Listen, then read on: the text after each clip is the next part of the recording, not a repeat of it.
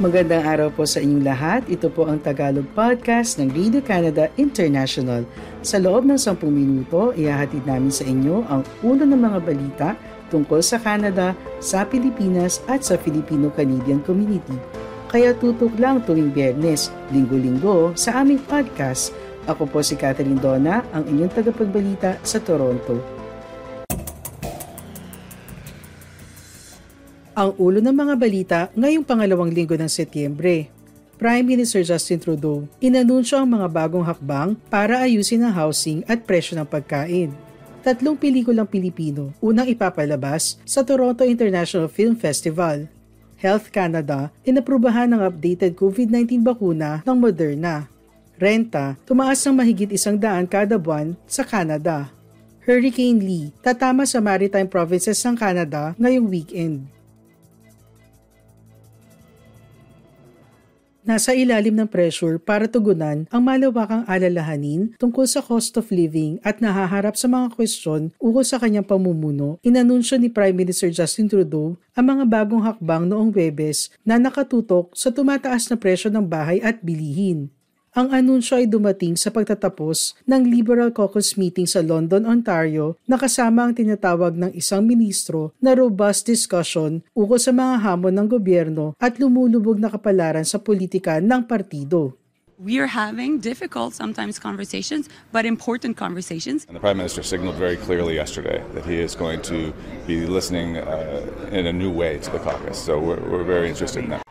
This is about the people that I've met across the country. It's about the people our, our, our MPs have spent the summer with, talking with, who are worried uh, about paying rent, about finding an apartment, about being able to buy a home. Habang pinalibutan ng buong Liberal Caucus, sinabi ni Trudeau na ang federal na gobyerno ay aalisin ang Goods and Tax Services o kilala rin bilang GST mula sa pagtatayo ng bagong rental apartments para pasiglahin ang bagong development. We are going to be removing the federal GST for the construction of new apartment buildings, and I'm encouraging all provinces to do the same. Ire-require na ngayon ng mga liberal ang mga munisipalidad na bawiin o amyendahan ang mga patakaran sa exclusionary zoning para ma-access ang Housing Accelerator Fund ng gobyerno. Nanawagan din ang federal na gobyerno sa major grocers na lumikha ng plano upang stabilize ang presyo ng mga bilihin sa nalalapit na panahon. Sa katunayan, inibitahan ng opisina ni Industry Minister Francois Philippe Champagne ang mga CEO ng pinakamalalaking grocery chains sa Canada para sa isang meeting sa Ottawa sa lunes upang pag-usapan ang krisis sa pagkain. We're going to bring them in Ottawa, talk to them around meaningful action,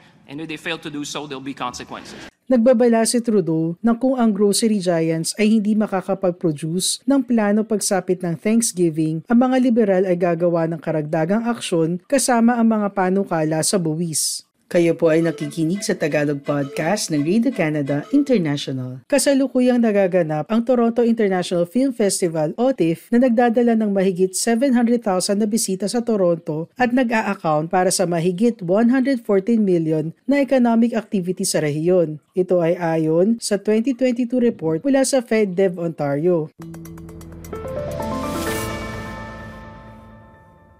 Tatlong pelikulang Pilipino ang unang ipapalabas sa TIFF ngayong taon. Ang una, Ang Anak Ka ng Ina Mo or Your Mother's Son ni June Lana ay magkakaroon ng world premiere bilang parte ng centerpiece program ng TIFF kasama ang apat na pung iba pang pelikula mula sa buong mundo. Samantala, ang primetime mother ni Sunny Calvento ay magkakaroon din ng world premiere bilang parte ng shortcuts lineup ng TIFF. At panghuli, ang Nowhere Near ni Nico Reveresa ay magkakaroon ng North American premiere sa ilalim ng Wavelengths category ng festival. Ang TIFF ay nasa ika-48 taon na nito at tatakbo ang festival hanggang September 17.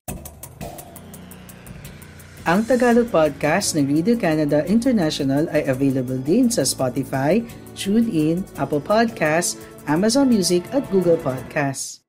Inaprubahan ng Health Canada ang updated COVID-19 vaccine ng Moderna para sa lahat ng Canadians edad 6 na buwan pataas. Ang mRNA-based shot ay monovalent at tinatarget ang Omicron XBB.1.5 subvariant. Ito ay maaaring ibigay sa mga tao na bakunahan na dati o hindi pa dating nabakunahan ayon sa page ng Health Canada sa mga bakuna ng Moderna. Ang mga federal na opisyal ay nagbigay ng technical briefing sa mga COVID-19 na bakuna noong Martes ng umaga. Pakinggan natin si infectious diseases specialist Dr. Leonora Sassinger kung bakit at sino ang kailangan magpaturok ng updated COVID-19 vaccine. I think that right now is a really important time for people to tune in. And I know a lot of people kind of probably checked out after their second um, vaccine dose, honestly. But for those individuals, I think it's, it's very important that they consider the new um, shot as a really significant upgrade to what they've had before. The virus has actually changed over time enough that the protection from prior shots and even early infection are much less than it was before. And so, if you want to be protected from infection this fall, it would be very important for people to get the XBB boosters.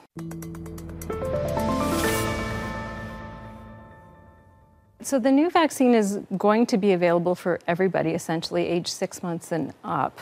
And so it's going to be very broadly available. And the recommendation is to get it because it appears to be very safe, and we expect it to be effective at reducing the risk of getting sick this fall from COVID.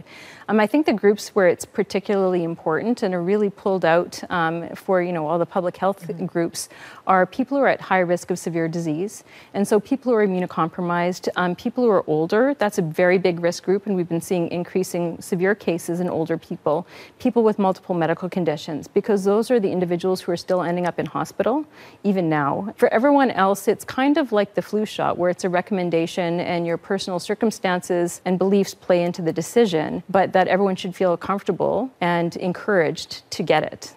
I-follow niyo rin kami sa Twitter at RCI Tagalog.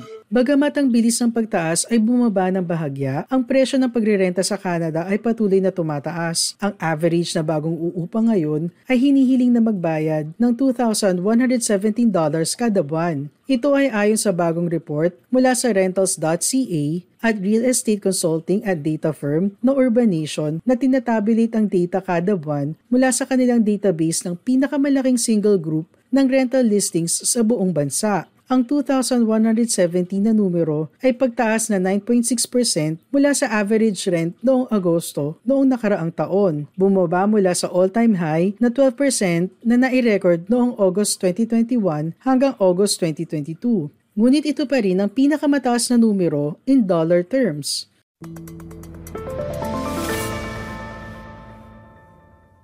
Ang nagpapatuloy na sigalot sa housing market ay humakot ng maraming headline nito lang, habang ang kampanya ng Bank of Canada na pababain ang inflation ay naging sanhi ng pagtaas ng mortgage rates. Nag-spill over ito sa rental market habang ang mga individual na landlord ay sinusubukan na ipasa ang gastusin na ito sa kanilang mga tenant bilang tugon sa demand at sa mga bagong Canadians na dumadating sa bansa na naghahanap ng bahay na matitirhan, tumaas ang construction activity para sa purpose-built rentals. Ngunit hindi sapat ang bilis ng pagdating nito para pababain ang upa.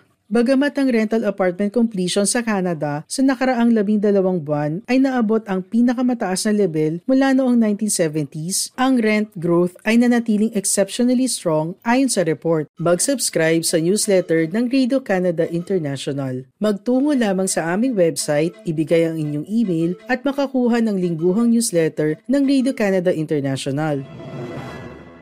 Ang Hurricane Lee ay inaasahan na magla-landfall sa Maritimes sa Sabado. Gayunpaman, ang rehiyon ay makakaranas ng hangin at ulan simula biyernes ng gabi. Dahil madahon pa rin ang mga puno, marahil mawawala ng kuryente dahil sa malawakang bugso ng hangin na 60 hanggang 90 km per hour na inaasahan sa buong Maritimes. Ang mahabang pagtigil ng bagyo ay tataasan ng tsansa ng kawalan ng kuryente sa Sabado at Sabado ng gabi. Ang mga lugar sa timog kanlurang Nova Scotia at New Brunswick ay makakaranas ng pinakamalakas na hangin na may posibilidad ng sustained winds na 60 km per hour at may bugso na 90 hanggang 120 km per hour o mas mataas pa, lalo na sa exposed coastal areas. Ang rainfall ay pinakamataas sa tinatahak na landas ng bagyo at sa hilagang kanluran nito. Ang kabuuan na 50 hanggang 100 millimeters o higit pa ay posible sa timog kanlurang Nova Scotia at halos buong New Brunswick. Ang ulan ay nakatakdang bumuhos sa Sabado at Sabado ng gabi. Ang makasaysayang basang tag-araw, malakas na ulan noong Webes at mataas na water tables sa Maritimes ay itataas ang panganib ng pagbaha habang ang mas maraming ulan ay bubuhos sa basang-basa na lupa. Ang maritime provinces sa Canada ay binubuo ng New Brunswick, Nova Scotia at Prince Edward Island. Maraming salamat po sa iyong pakikinig sa Tagalog Podcast ng Radio Canada International. Lagi po kayong makinig tuwing Bernes para makabalita tungkol sa ating mga kababayan dito sa Canada. Hanggang sa susunod na linggo, ako po si Catherine Donna ng Radio Canada International.